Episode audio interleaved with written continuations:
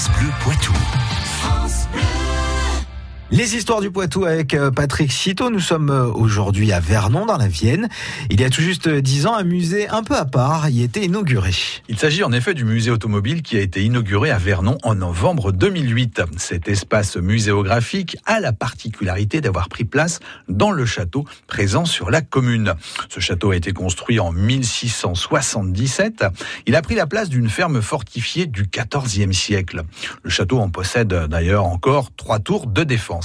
Après des travaux de rénovation, il a été classé à l'inventaire supplémentaire des monuments historiques. C'est donc dans ce cadre insolite qu'une importante collection d'automobiles a pris ses quartiers. Et alors, que peut-on découvrir dans ce musée? Avant-guerre, berline, cabriolet, sport et compétition rythment ainsi la découverte de ces petits bijoux. De la Delahaye Torpedo Kelch de 1921 à la Peugeot 202 de 1939, en passant par la Chevrolet Master 6 de 1934, les belles mécaniques vous feront voyager dans le passé automobile de l'entre-deux-guerres.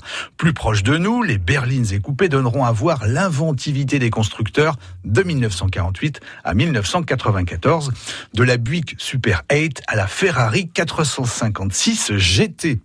Côté cabriolet, les véhicules prestigieux des marques telles que Jaguar, Alfa Romeo, Chevrolet, Lancia ou Porsche sauront vous séduire par leur ligne. Les véhicules sport et compétition sont aussi de la partie avec notamment la Tico Martini MK49, champion de France 1986, et la Ford Mustang Fastback de 1966. D'octobre à mai, le musée se visite uniquement sur rendez-vous. D'accord. Alors, où se situe Vernon? La commune est à 35 minutes de Poitiers. Nous sommes au cœur du pays civrésien. Vernon est ainsi traversé par le Miosson sur 2 km.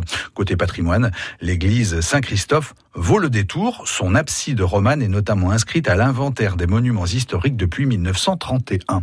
Un petit coin de la Vienne que je vous invite à découvrir lors de vos prochaines balades. Très bien, ben on sait quoi faire maintenant. Merci Didier Vergniaud. On vous retrouve sur francebleu.fr. France Bleu Poitou.